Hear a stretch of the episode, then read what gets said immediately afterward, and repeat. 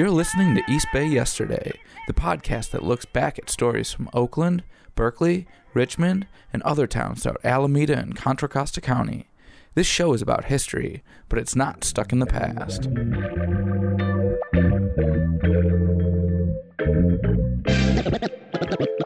Let's begin. Let's begin.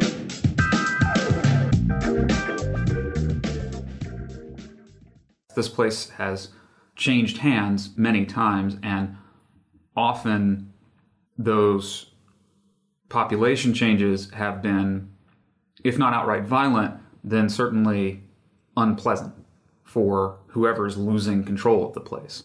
That's Brock Winstead, and the place he's talking about is Oakland. About 10 years ago, Brock moved here. Then, in 2011, he bought a house near the corner of 56th and San Pablo. His neighborhood, the Golden Gate District, is really beautiful. It's not too far from the bay, you've got a nice view of the hills, lots of gorgeous Victorians and craftsman bungalows. Even the yards that aren't manicured are bursting with succulents and lush greenery. The land is beautiful, but the history, not so much. The history of land tenure around here is the history of one group being able to take advantage of another group, um, and that, that second group kind of being on the on the back side of the legal system or, or whatever it is. The reason Brock knows that is because he decided to research the history of his property and find out the identity of every single person who had ever owned that plot of land. Actually, his research went all the way back to when the land was lived on by native people, when the idea of quote unquote owning land didn't make any sense. Today's episode will explore what Brock discovered, because some of the most important battles happening in Oakland right now are about land use, development, and displacement. And here's the thing a lot of these fights have already happened, more than once. Recognizing these patterns and the forces that drive them can give us a deeper understanding of what's happening now. It can also shape our thinking about what we want Oakland to look like in the future and how to make that happen. You're listening to East Bay Yesterday. I'm your host, Liam O'Donoghue. Stay tuned.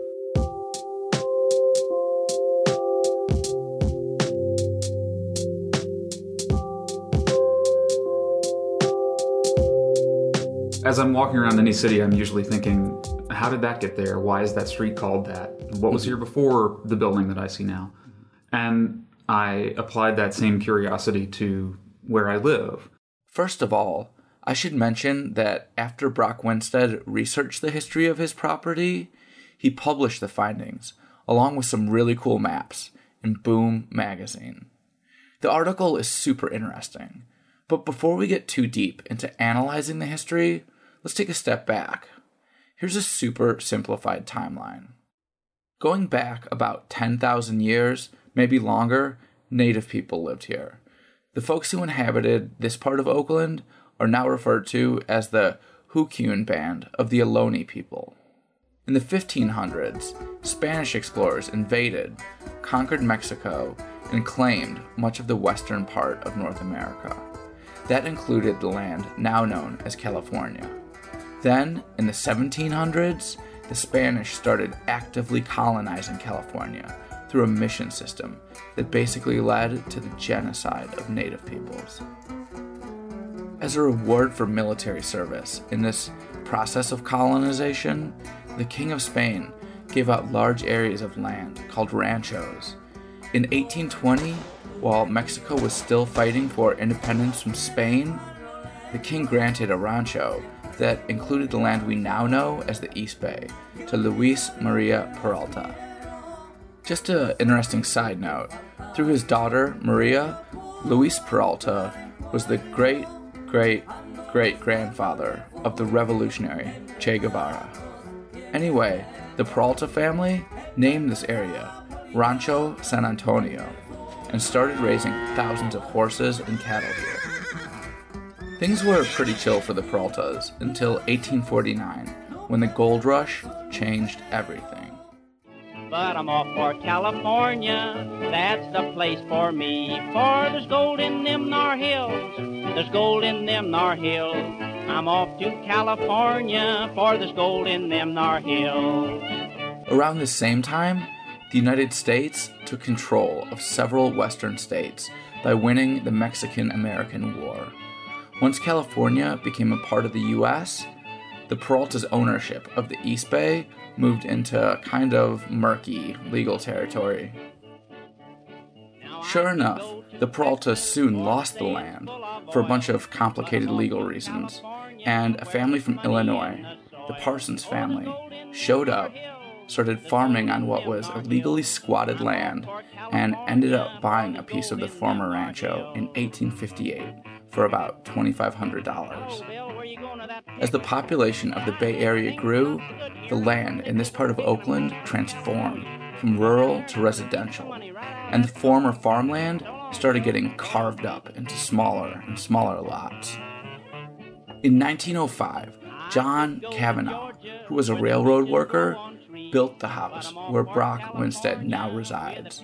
Descendants of the Cavanaugh family actually owned the house all the way up until 1970, but a lot had changed in those seven decades.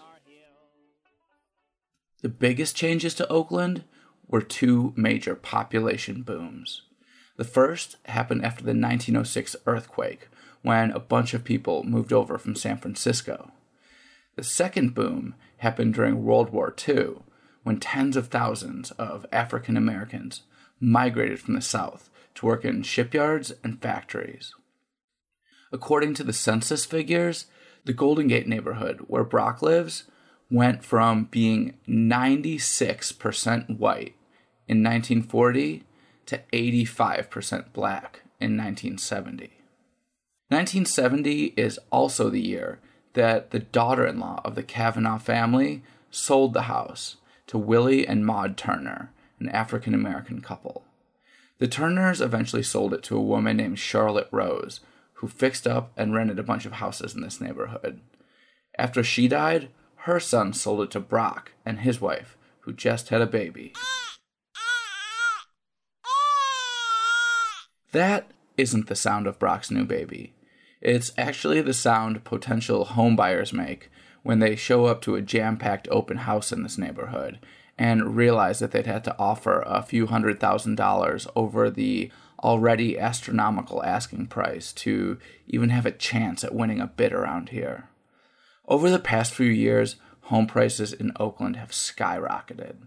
This boom has created a bit of a controversy, which is one of the reasons why Brock started his history project in the first place. There were some things going on in my neighborhood and around Oakland and really around the whole Bay Area around the time that my wife and I bought this house in 2011. The big thing was a lot of conversation around uh, gentrification, which is a word that doesn't have a great common definition, but in particular, displacement. People like me moving into neighborhoods and potentially displacing people who are less wealthy, older, tend to be people of color versus being my wife, for example, were white. As you could probably tell from Brock's answer, he was feeling a little defensive when he started his research. He even admits this towards the beginning of his article. He wrote, quote, Of course I had some self-interest in this investigation. If the local anti-gentrification crowd could use history as a cudgel, perhaps I could use it as a shield. End quote. Here's Brock again a lot of the discussions in Oakland around displacement had to do with who has a right to the city and who does this place really belong to. That's kind of the core of those conversations. And phrases like historic residence get bandied about in those conversations.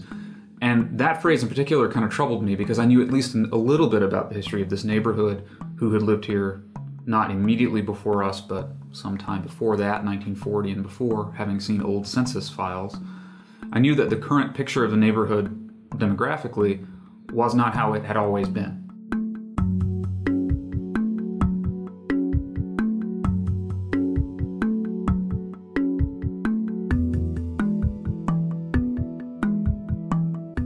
So many people of color have been displaced from Oakland through evictions and foreclosures in recent years. At the same time, white people who can pay crazy high rents and expensive mortgages continue to flood in. So it's pretty easy to see why people are heated. Of course, when it comes to displacement, if you'll excuse the pun, nothing is ever as simple as black and white, and it never has been. Here's an example. This land, the land under this house and this whole neighborhood and a huge chunk of the inner East Bay was part of this large land grant, Rancho San Antonio, given to the Peralta family. And they held on to it for a good long while. For well, they held on to it for about 25 years. But when the gold rush triggered this huge influx of primarily English speaking Anglos from other parts of the United States, and at the same time California was becoming a part of the United States, first a territory, then a state, that shifted the balance of political power. When people think of squatters now, they probably think of punks or homeless people moving into abandoned warehouses or boarded up vacant homes. Cops and property owners tend to treat these people as pests or criminals. But during the gold rush era, so called squatters were often very powerful men who knew that they could manipulate the law to get what they wanted. This is exactly how a sheriff, a U.S. Senator, and William Sherman, who went on to become a famous Union Army general, came to own a chunk of North Oakland that included the Golden Gate District. So suddenly, this new majority, this new English speaking, in quotes, American majority, they're the ones making the policy and enforcing the laws. And that's how you ended up with some state and some federal laws that in the early 1850s, immediately post gold rush, allowed people to come in and treat land that was legally owned by these Mexican land grant owners, the Californios, the ranchers that were here. It allowed people, newcomers, to kind of treat it, if they kind of squinted and looked in the right direction, as unoccupied land, which in, in that's what the, the law required that it be, in quotes, unoccupied you could come into this area uh, or other parts of California, and if you could sort of make the case that the land was unoccupied, unused, you could set up a little farm there, a little house there, and it could be yours. And it didn't.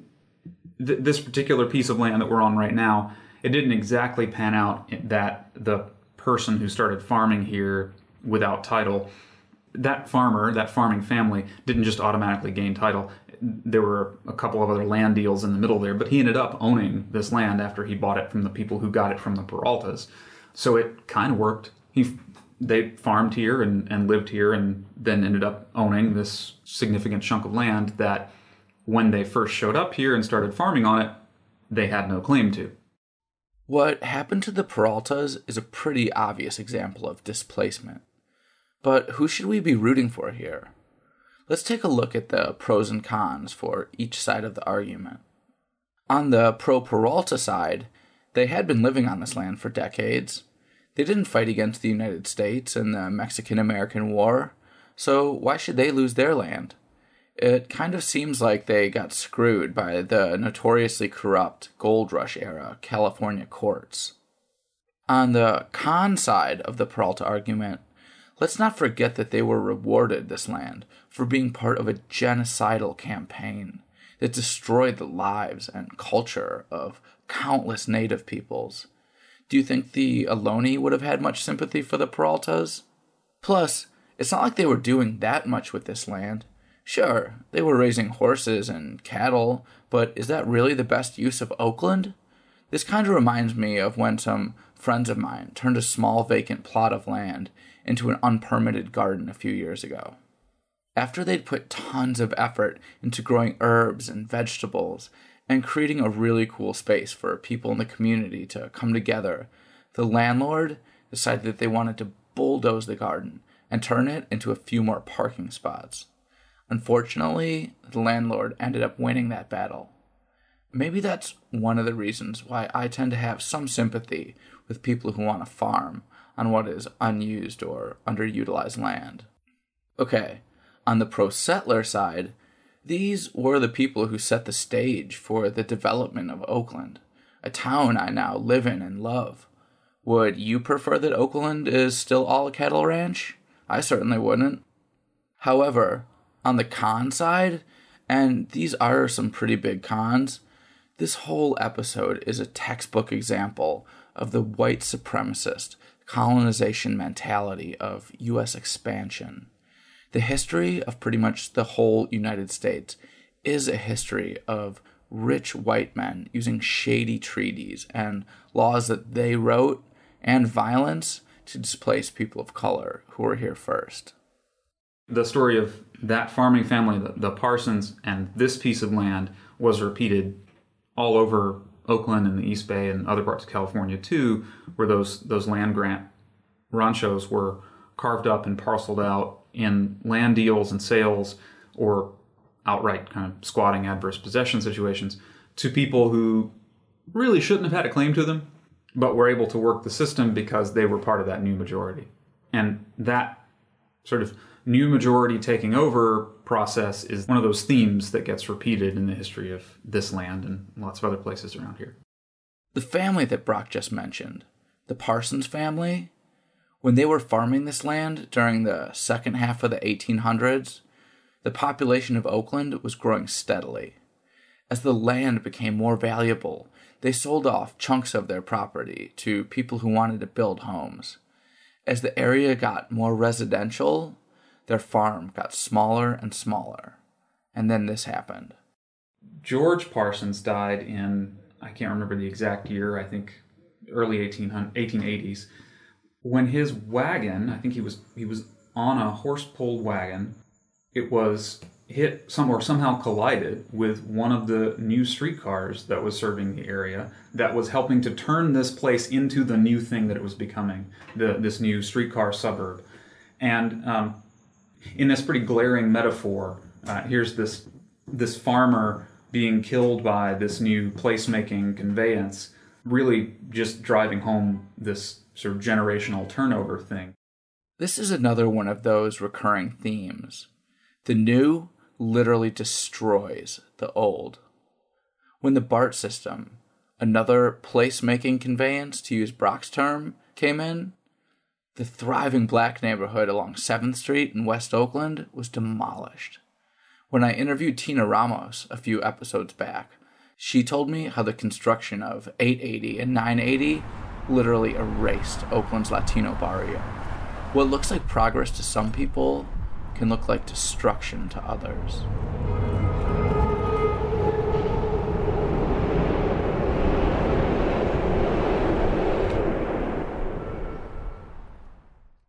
Around 2011, when housing costs were just starting to really take off, something happened that put the Golden Gate District right in the spotlight of Oakland's gentrification controversy.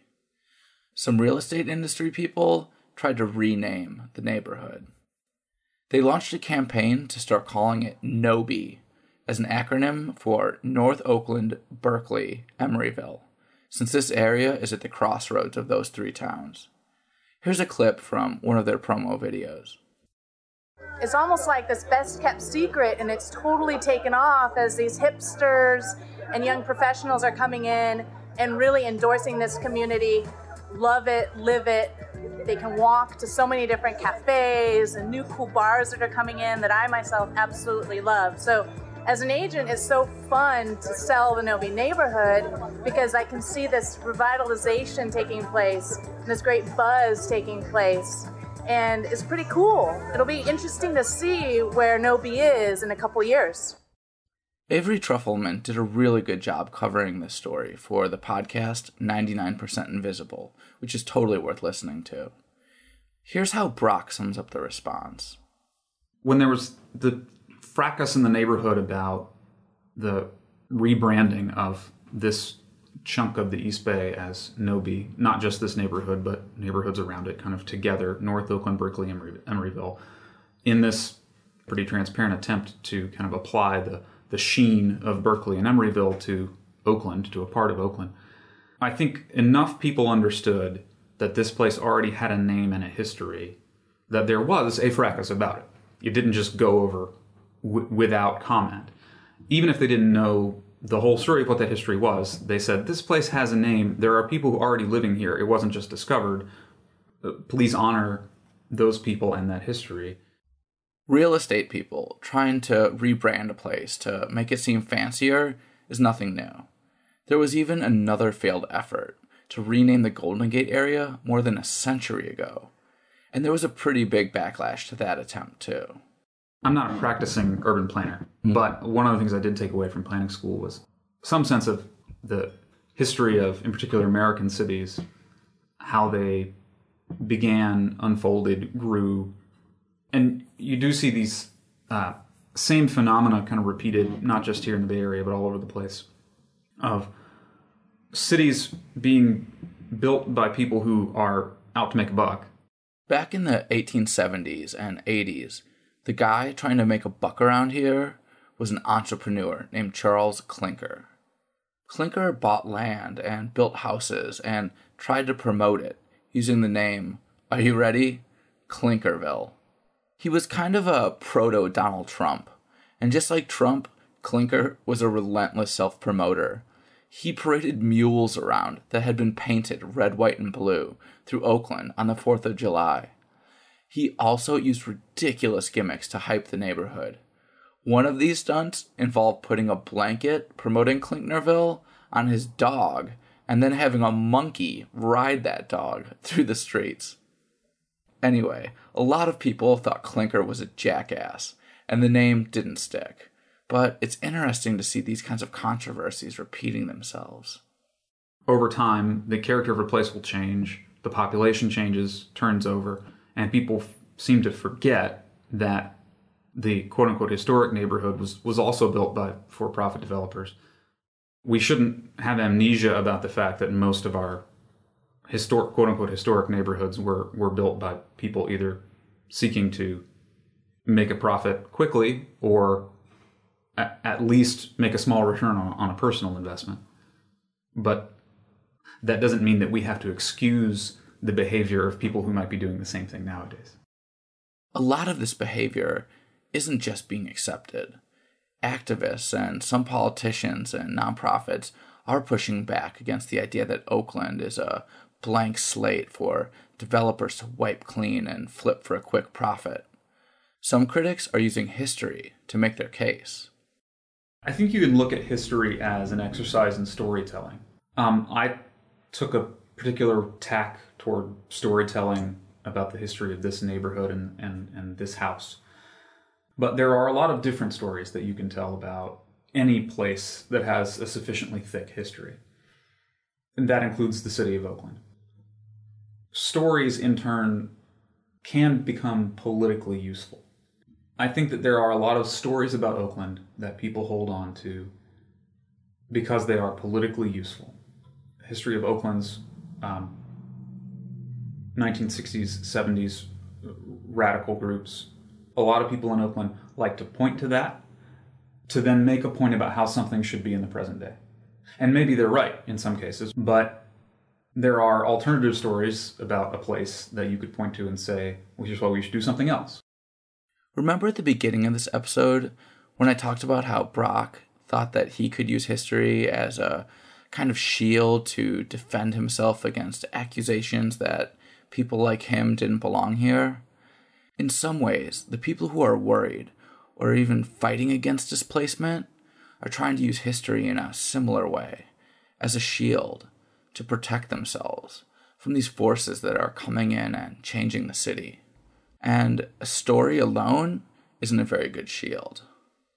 Oakland is, is going through a lot of changes right now, and I think it's fashionable in current Oakland politics to hearken to a particular kind of Oakland history, left leaning or progressive or even radical history, to say this is what Oakland should become in the future because we were this in the past, this is what should become in the future. None of that changes the fundamental market processes that are reshaping Oakland. Appeals to a historical story about a place might move one audience, but unless you put actual kind of policies in place to shape or change or stop economic processes, that's what shapes a city. Whether it's the imperative to take over land for farming to feed the growing city of San Francisco across the bay, or the desirability of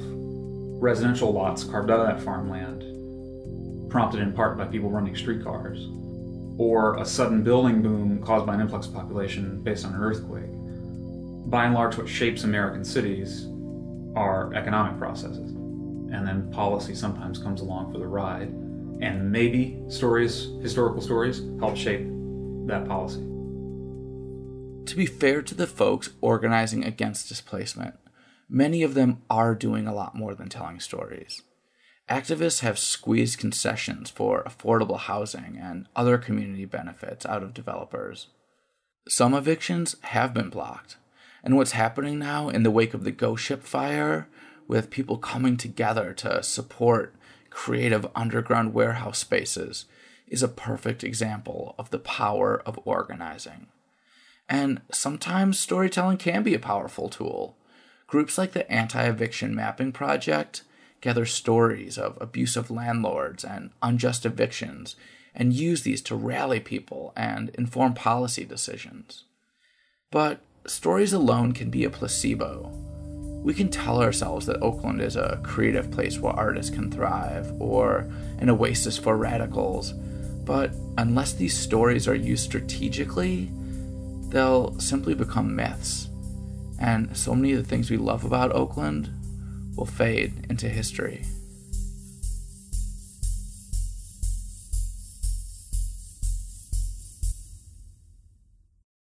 Researching the story of this place, you just see these cycles repeat in various ways over and over again. And you start to wonder how far have we really come in the past 100 or 200 years or whatever it is in terms of how we treat other people and how we mitigate against the economic forces that shape our cities and kind of determine our lives in a lot of cases. You start to wonder how much progress have we really made. I, it's hard to sometimes keep in mind that actually we have made a lot of progress. So I, I don't like to romanticize the past. As frustrated as I get about the lack of progress in sort of our current political moment um, and our current housing situation, I never say the phrase good old days unironically. There is no such thing. There's a lot of truth in the idea that the good old days are a myth. But it's also hard not to feel nostalgic for a time when a working class family could buy a nice home in Oakland. Remember the African American couple, Willie and Maud Turner, that bought Brock's house in 1970? They immigrated here from the South during World War II so Willie could work in a factory. Then he got a job as a janitor. It's almost impossible to imagine any kind of blue collar worker like this buying a home in Oakland today. Even the least expensive houses now mostly cost more than half a million dollars. You're right, it's hard not to feel maybe nostalgic is the wrong word, but certainly to, to understand the virtue of a place where a working class family could afford to, to live and, and raise their family but that particular example of the family that bought the African American family bought this house in the early 70s as the neighborhood was becoming predominantly black. That was at a time when they were, by various mechanisms, kept from buying houses in other parts of the Bay Area and other places, in other parts of Oakland, even. What Brock is talking about here is called redlining. The East Bay thinks of itself as a diverse, progressive area now but as recently as the 1970s, segregationist housing policies limited where African Americans could live. And even before the World War II era migration boom, whites were freaking out about people of color moving to Oakland, and they tried to stop it.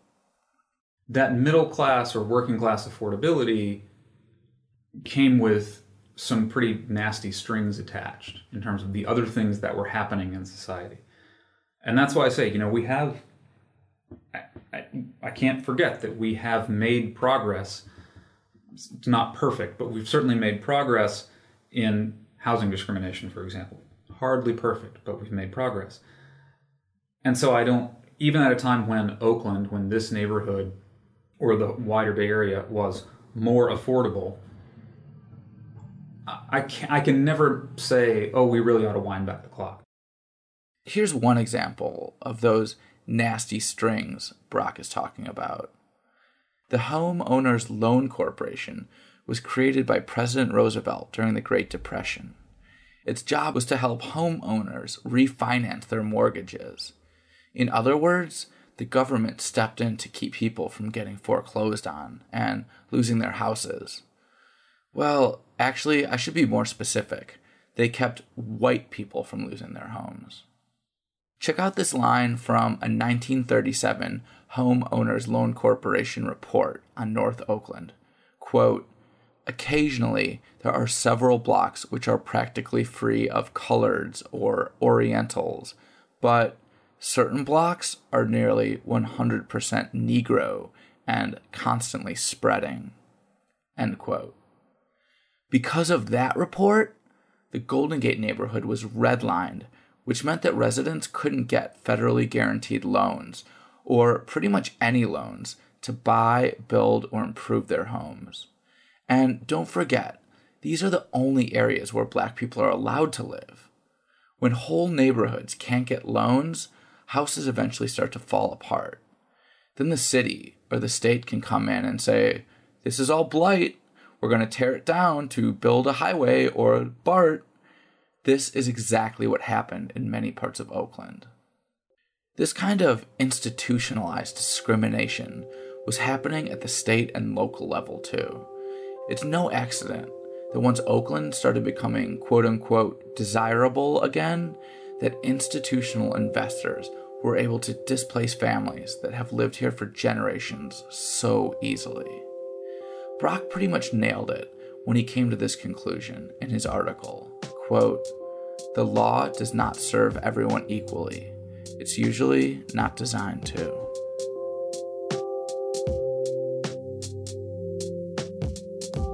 So that's it. A history of Oakland as seen through the history of one piece of land. I'll just leave you with one more quote from Brock's article. It sums things up with a phrase that I've been thinking about a lot lately as I walk through the streets of Oakland and watch the city transforming quickly in ways that scare me. He wrote, Neighborhoods are constantly in flux, and change itself is not necessarily where the problem lies.